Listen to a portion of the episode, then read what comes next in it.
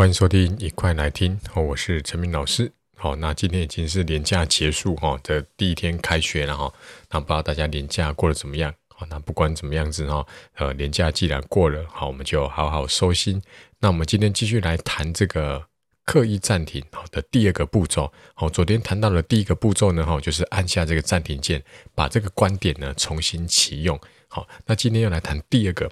第二个呢，哈是调整呼吸，要来做目的的重启。好，我们在昨天呢，我已经试着把这个手上的资源盘点一下，然后想一想我们到底需要的是什么。好，那今天呢，我们再更进一步哦，我们要再次确认一下我们的目标，好，或者是说我们的梦想，还有我们现在在走到哪一条道路上，好，以及这条道路它的蓝图。好，那这个阶段呢，我们是要把这个注意力啊放在目的上面。这个目的呢，有可能是你工作的目的，哦，有可能是你人生的目的。那如果你现在是高中生的话，或许你目前现阶段的目的是要把学测考好，哦，所以呢，我们现在就要重重新检视自己的蓝图，好，想一想我们是不是有在这个正确的道路上前进，好，然后再次确认一下自己的梦想，好，为了为了与这个未来的约定呢，重新整理出一条我们必须要去执行的一条新的道路。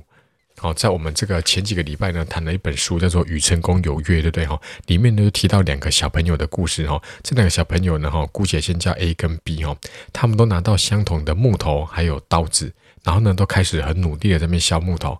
不久之后呢，这两个小朋友呢，削出来的这个木头呢，有不同的结果。A 呢是一个帅气的船。B 呢，好，自然堆垃圾啊叠在一起这样子，好，那是因为这个 A 呢，他当初要去削这个木头的时候呢，他就已经想好了，我的目的是要把它削成一艘船。但是呢，好，可想而知，B 这个小朋友他就是漫无目的的乱削，好，所以有没有目的呢，对我们来讲是很重要的。那这边呢，作者呢提了几个步骤呢，哈，可以帮我们把这个目的呢做一个重新的设定。好，我重新统整成就是三个。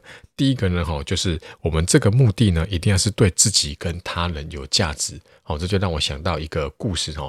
这故事就是这个在这个一个盖教堂的工地哈，然后有一天这个神父就来到工地啊，问这些盖这个教堂的工人，好，他就问了第一个工人说：“你在做什么？”他这工人抬头看一下神父，哈，有点不耐烦说：“我在敲砖头。”这时候神父顿了一下，哈，就去看到另外一个工人，哈，第二个工人呢也在敲砖头。神父走过去问他说：“哎，你在干嘛？”第二个工人呢，哎，有点回答不一样哦。他说：“我在赚钱养家。”好，这时候神父点点头，好，走到第三个工人，好，他第三个工人也在敲砖头，他就问他说：“哎，你在干嘛？”第三个工人抬起头来看看神父，跟他说：“我正在盖一个伟大的教堂。”好，所以从这故事里面，我们可以知道，第一个工人他对工作的感觉是什么？有点不耐烦，对不对？而且似乎已经有点倦怠，对不对？那第二个工人呢？感觉怎么样？就是为了养家活口。好，逼不得已一定要来做这个工作，好，所以他把工作视为是生活中必须要做的事情。第三个工人呢，哈，他对这个工作呢，哈，很明显充满了热情，对不对？而且他热爱他的工作，他知道他这个工作，他盖出来的教堂是一个伟大的教堂，会对人很有帮助。好，所以我们重新思考我们的目的呢，哈，就要去想一想，就是他是不是真的对其他的人有价值。那第二个呢，重新启动这个目的的契机呢，哈，就是在体验痛苦之后，好，比如说呢，有些护士啊，在照顾病人的时候呢，哈，那些病人可能已经病危了，好，然后最后这个离开这个人世的时候呢，哦，他看着家属在那边痛哭流涕，他自己也可能想到他曾经过世的这个亲人，所以他经历过这个痛苦之后呢，他就更加确定说，哦，我做这个护士这个职业，就是希望可以帮助更多的病人，好，或者是说，哎，帮助他们。这个远离痛苦，或者是说让他们能够安详的离去，好，所以他就可以，这是一个重新启动目的的一个契机。第三个呢，哈，就是由单一事件来重新设定目的，好，因为说真的啊，不可能有人无时无刻都认为自己的工作是很有意义的，而且对工作很有热情的，哈，包括我也是一样嘛，对不对？就是每天教书，对。我已经教了快二十年了，对不对？中间一定会有遇过这个，就是觉得啊，有点这个倦怠了。好，因为每天都要教同样的东西。好，那现在大家也知道，学生呢也不是很好教，对不对？然后越来越不好教，因为现在学生他们都有自己的想法，好，不再像以前，好，可能可以用高压的方式来对待他们。诶，但是呢，或许呢，哦，比如说，哎，这次学测考完，哦，有些高三已经这个这个已经不会再来上课了嘛，因为已经学测结束了嘛。哎，考得不错，同学呢，哦，还是会来补习班找我，然后跟我说声谢谢，好，请我喝一杯饮料。那这个单一事件呢，哈，就会让我找到这个继续教书的成就以及意义。好，所以我再把这三个步骤重复一下哈，就是第一个，你要对他的、对自己跟他人有价值；第二个，有可能是在你感受一个痛苦的事件之后呢，才想到这个目的；第三个哈，你尽量从一些单一事件里面呢，去重新寻找这个目的。好，所以这个节目暂停之后呢，哈，你也可以这个重新再去思考一下，哈，做一个目的的重启。好，那刚好在前几天呢，哈，看到这个台大网红教授叶秉成的 FB 有一篇贴文，哈，我也很有感触，跟大家这个分享一下，哈。好，那这个教书呢，这么多年来呢，哈，刚开始教书的前几年一定是很有热血嘛，对不对，哈？但是呢，我总是想把学生哦变成我心里面想要的那个模样，好，因为我们对待学生一定会希望说，哎。他好像是那个在捏黏土一样嘛，我心里面有一个好学生的模样，那我希望他们怎么做？好，我希望他们都照我的方式去做，甚至呢，我脑袋里面也会去想说，哦，这个等你这个毕业之后呢，或是等教师节的时候，你应该怎么样子？这个对我表达这感谢之意，我内心都会有这个这个模样会出来。诶，可是慢慢的啊，哈，过了几年之后呢，我真的感觉哈。我们不能像工厂一样哦，把这学生哦，就是全部把它捏成一样的这个这个陶土，一个一个土那个陶土的人这样子。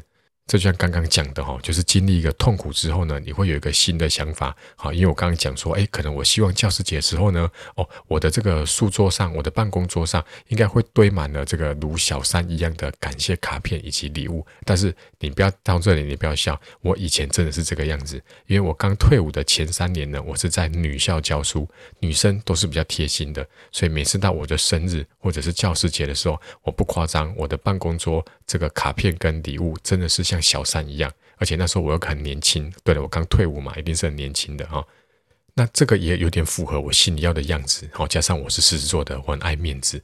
那过了几年之后呢？哎，慢慢说真的，年纪也大了，然后也比较不会想说，哎，就是就是什么都要跟学生这个打混在一起哈。然后也比较可能不了解年轻人的梗了。好，所以说真的，我的卡片就慢慢越来越少了。甚至这几年我离开学校。我只有在补习班教书嘛。我说真的，这几年我从来没有收过这个这个教师节的卡片。那当然也有可能教师节的时候不一定刚好那天补习班有上课，但也有可能就是大家都觉得哦，补习班老师不是老师，因为我付钱给你了，然后呢，你就是给我知识，我们好像是一个买卖的行为，所以甚至可能有人不会把补习班老师当成老师。所以说真的，一开始的时候呢，我会有点这个失落，因为以前我很看重这件事情，那现在呢没有了。我我反而哈会有点失落，而且甚至会自我怀疑，我觉得说是不是我已经这个我不是一个好的老师哈？但是呢哈这几年哈，刚刚这个叶秉成教授呢哈他讲的一件事情呢，我就非常认同。好，我也慢慢尽量把自己呢调整成这个方向，就是我们对待学生，应该是我们在家教的过程里面，我们要传递给他这个未来有用的东西。可是他目前为止，他可能听不懂。我们现在跟他讲很多东西，他可能就是哎，现在你在讲什么？我根本不知道你在讲什么。可是呢，未来有一天，可能是五年后，maybe 十年后、二十年后，他突然有一天想起了哦，陈明，你在课堂上曾经讲过一句话，我现在终于懂了，他是这个意思。这个就好像就是我们埋下一颗种子，可这个种子什么什么时候会发芽，我们不确定。那这不是我们可以控制的，而且也不该是我们去在意的。好，我们可以做的呢，就是默默的等待这个生命呢自己去突破。哦，所以看完这个叶秉成呢教授，然后发表这些看法哦，我也深深的认同。那这几年我也是，我也往这个方向去做调整。好，所以今天跟大家分享的这个第二个步骤哦，就是调整一下呼吸，好，重新把你的这个目的呢做个重新的启动。OK，好，那今天的节目就到这边啦哈。然后那一样就是老师的这个一一二学测高三总复习课程然后，已经上架了。好，如果你有兴趣的话，或者是你要介绍给学弟妹的话吗？学弟妹的话呢，哈，这个下面哈有一个连接，哈，欢迎就是把这连接丢给你的学弟妹，哈，保证是这个非常丰富而且是有用的课程。好，那我们明天再见，拜拜。